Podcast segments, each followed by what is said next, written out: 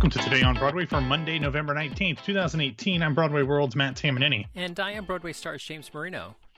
James, a busy weekend. Uh, we got it not kicked off, but the first thing we're going to talk about uh, was here in the Broadway Radio uh, podcast feed. You had an episode of This Week on Broadway on Sunday, of course, along with Peter Filichia and Michael Portantiere. You guys talked about a number of things, including American Son on Broadway, King Kong on Broadway, the new one on Broadway, uh, the prom. Uh, you guys talked about an interesting uh, last second casting uh, change that happened uh, during one of the performances. You also got a chance to talk about the New York City Center performance or production of a chorus line, the other Josh Cohen off Broadway, Eve's song off Broadway. A lot of really, really good stuff uh, to talk about. Anything specifically stand out for you? Well, uh, after we recorded, uh, Michael went to go see the prom uh, earlier uh, in the week before we recorded, and Peter and I went to go see the prom after we recorded Sunday afternoon. Hmm. Um, and Beth Leavel was out again. And we got the same. Oh, wow. We got the same email message that uh, Michael had gotten that said, "Beth is out. You're still welcome to come to the show. And when Beth's back, uh, let's, uh, you know, if you'd like to reschedule, we'll do that for you." And uh, so that was uh, interesting that um, that Beth is out, and uh, certainly this is the time of year when you know various colds and flu go through the Broadway community and working on top of each other in tight quarters backstage. Uh, when one person in the company catches it, you know everybody gets it. So uh, I suspect that this will, uh, you know, this is nothing more than that. Yeah, actually, uh, Josh Lamon, who's one of the stars of the show, he sent out something earlier today uh, on social media on Instagram. It said, "Meet my Kate." Or meet my pal Kate uh, Marilley. I think that's how you uh, uh-huh. pronounce her name. We met almost 20 years ago while doing what might be the worst production of Singing in the Rain in U.S. history. Yesterday at 2 p.m., while waiting for the curtain to go up, our incredible leading lady got very ill. In parentheses, she's totally fine, just a bug. The incredible Kate Marilley had zero rehearsals, no costumes, and was suddenly going on for the star. She nailed it. The audience was living for her. Swings and under- understudies literally rule the world and save the day. Bravo, Kate. So proud to be your friend. So it seems like this was not something that she had a ton of pre- preparation for. Obviously, they just opened this past week. And as we know, understudies and swings and stuff very rarely get any rehearsal time at all uh, before opening night. I don't know if she was a part of the production in Atlanta and maybe, you know, knew it fairly well for that. But it does seem like this was a rather last minute thing that might have involved some puking. But that's just conjecture on my part. Uh, I don't know either, but Michael Portantiere said that uh, she just came out of My Fair Lady, so I suspect that she oh wow previously busy. So yeah. Uh, yeah, so this week on Broadway we talked about uh, great reviews for American Son, uh, for Mike Birbiglia's the new one. Um, Michael liked the prom, and Peter and I will talk about it next week. Chorus line, Michael liked chorus line at City Center and we talked about uh, the other Josh Cohen. Peter loved it, and we talked to Peter had a great story about William Goldman and his passing. Uh, and, and, then after all the good stuff, we talked about King Kong. Peter didn't hate it. No, that's true. Absolutely, Peter. Peter rather uh, surprised me and gave uh, King Kong uh, pretty good marks for the first forty-five minutes of the show. I I agree with that wholeheartedly. I think I I said that yeah, uh, on this did. show yeah. that for the first half an hour until the ape shows up, it's really good. When the ape shows up, that's actually when it kind of got off the rails for me. They start using random green laser beams, which I don't understand, and then like they tried to steal like the cargo net type thing from SpongeBob. But the first 30 minutes for me were actually really, really good. I was shocked. But anyway, I'm glad to know that someone with the uh, the high class cultural palette of Peter Filichia. agreed. All right. Uh, so let's move on into the rest of our show. Yeah, real quick, we want to say congratulations to everybody at Bernhardt Hamlet, which made its final Broadway bow on Sunday night. Congratulations to them. And real quick, wanted to give an update on that maddening story of Fiddler on the Roof with the drunk guy who started yelling some obscene hateful words during a uh, intermission of a tour stop of Fiddler on the Roof at the Baltimore Hippodrome Theater. It turns out that that man, yes, heavily intoxicated, but was actually trying to express his personal hatred for Donald Trump rather than an anti Semitic, uh, pro Trump statement. I, I mean, I, James, I am a teetotaler myself, but I can understand how, in some sort of drunken haze, you can think I'm going to draw a connection between Hitler and Trump, and everyone will understand that I hate them both and they are both evil, rather than I'm praising both of them. I guess I can understand that, but clearly, level headed, not drunk, you realize that that is an absolutely horrible, horrific thing to do.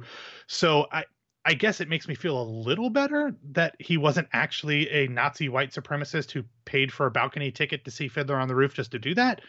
But still, I mean, just I don't I don't know, man. Worst anti-Trump protest ever. really, you could not have done it worse.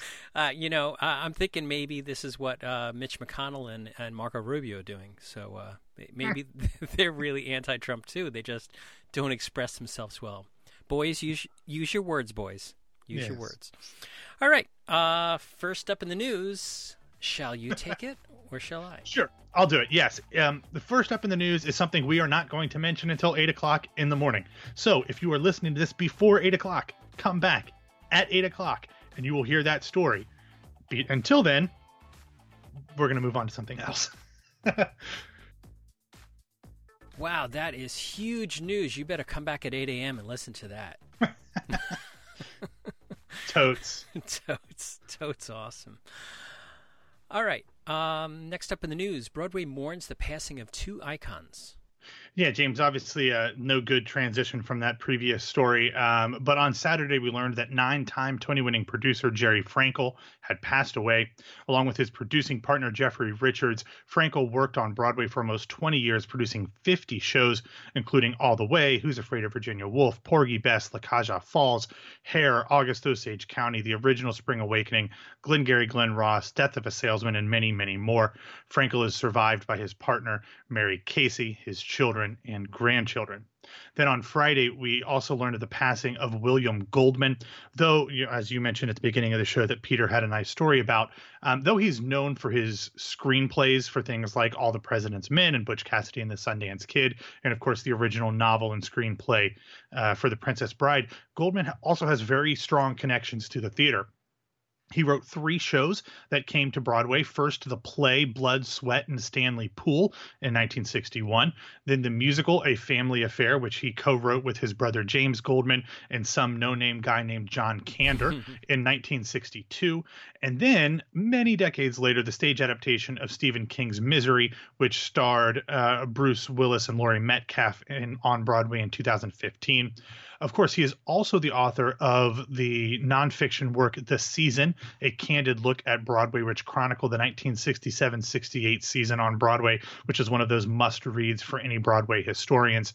James, the passings of both Jerry and William uh, have inspired a lot of response from people all across the theater and entertainment and just general communities at large um, over the last few days as people have shared their thoughts and feelings. So, um, our thoughts are with all of those people who are mourning from a distance, and of course, um, for everybody who loved personally either Frankel or Goldman. Yeah, those are two incredibly large icons who made a, a tremendous impression upon the Broadway community, and I encourage people if uh, you haven't read the season, go to Amazon and read it. Uh, and Peter tells a great story on This Week on Broadway, so take a listen to that about his remembrance of uh, Mr. Goldman. All right, next up, upcoming West Side Story revival announces a search for dancers. Yes, they did, James, but it comes with a bit of a twist because it's Ivo Van Hove, so of course it mm. does. Um, but we'll get to that. But first up, the open dance call will take place on Saturday, December 8th, with sign-in beginning at 8:30 a.m. for men and 12:30 p.m. for women. Now, you might be saying, "I'd like to go to that, Matt. Where is it?" I don't know. They didn't tell us. You apparently have to email wssrevival at gmail.com to sign up and not only get the location of those open calls, but also get the details for what they want you to prepare. That sounds okay. legit. That's that yeah, it always legit it always surprises me when all of these open calls for things like Broadway shows or uh, like the the when um, uh, when Telsey does the stuff for like the TV Yeah. musicals, it's always at a Gmail account. Like, really, you can't spring for the extra five bucks for the domain. But anyway, um, that's not the weird part. Uh, we'll get to the weird part. Well, it is a weird part. It's not the weirdest or most interesting. Um, the West Side Story revival is scheduled to begin performances at a theater to be named later on December 10th of 2019, and to open almost two months later on February 6th of 2020. So in my mind, James, that would mean that they're trying to get this casting call to get ensemble dancers in the fold and then to do a workshop or lab or two to get the, gore, the choreography for Anne Teresa de Keersmaeker uh, locked in. I think I got that close. Um, uh, Anna Teresa, maybe Anna Teresa de Keersmaeker uh, locked in because that is still more than a year away from the first performance on Broadway. But put all that aside. What really interests me in this, James, is the fact that the subject line for the email for the press release and in the lead bold face stuff at the top of the press release made it very specific that dancers of all ethnicities are welcome to audition for West Side Story, which, knowing the issues that have happened in the past with the casting of this show, obviously raised my eyebrows a little bit. Then, as I started to scroll down, I noticed in the press release something that was a little um, uh, satisfying or a little, it, it calmed my nerves a little bit because it does specifically say that Latinx dancers will audition for the Sharks, but it also notes that all other ethnicities will audition for the Jets. Now, James, I, I don't know if this is for equal opportunity employment reasons, but with Ivo, you never know. And I think it would be really interesting to see what he might do with a culturally diverse Jets. Um, which kind of turns it less into a racial, well, not less from a racial thing, but it, it puts a different spin on the racial elements to that in light of the specifically immigrant story that's unfolding in our actual culture today. Do you think he'll use uh, Saoirse Ronan as Maria? I I, re- I, I would hope. I mean, I could see I could see him doing Saoirse Ronan as Tony though. I mean, yeah, because yeah. you know why not? um, but yeah, it, it, it's it's interesting. I don't know if this is just for legal reasons um, that, No, that he has I- to have people come in, but I would I don't think so. No, I don't think that for casting calls you're uh, held to the ethnicity, ethnicity clause. I'm not positive about that. I'm pretty sure that you can specify ethnicity in uh, in artistic ventures. Uh, I'm not positive about that. Maybe some one of our listeners can uh, can chime in and tell us here about that. But um, I, I, I think that the uh, the email thing is actually weirder than the than the thing. I, you have to you email and they tell you to bring a hard boiled egg to a van on 34th Street and you know Yeah. go to the next I've place. got- I've I've I've gone to some immersive type shows before where they don't tell you where it is until like a week before. That's different. That's something you know you're paying to go see and you understand that's part of the mystery. Like this is a job interview and they're not telling you where to go because like what's weird is that they've made a very point that it's a nationwide search. Yeah. But if I'm in California, why would I say, why would I sign up for this if it's in New York? I would want to know. So who knows? I whatever. I mean, okay. All right. So uh, and then we'll have to see how many people actually get you know jobs out Yeah. of an open call versus the agent submission section of it. Exactly. Exactly. Okay, uh, let's move into this week's theatrical schedule. Okay, we've talked a lot already, so I don't want to spend a lot of time on this. And it's a holiday week, so there's not a ton going on. But uh, tonight, previews begin for the fabul or for Fabulation or the Re-Education of Undine uh, off Broadway at the Signature Theater. Tomorrow night, previews begin for Clueless the Musical off Broadway from the New Group. On Thursday, we've got the Thanksgiving Day Parade with tons of Broadway performances on both NBC and CBS. Then on Friday, Broadway previews begin for The Illusionists Magic of the Holidays.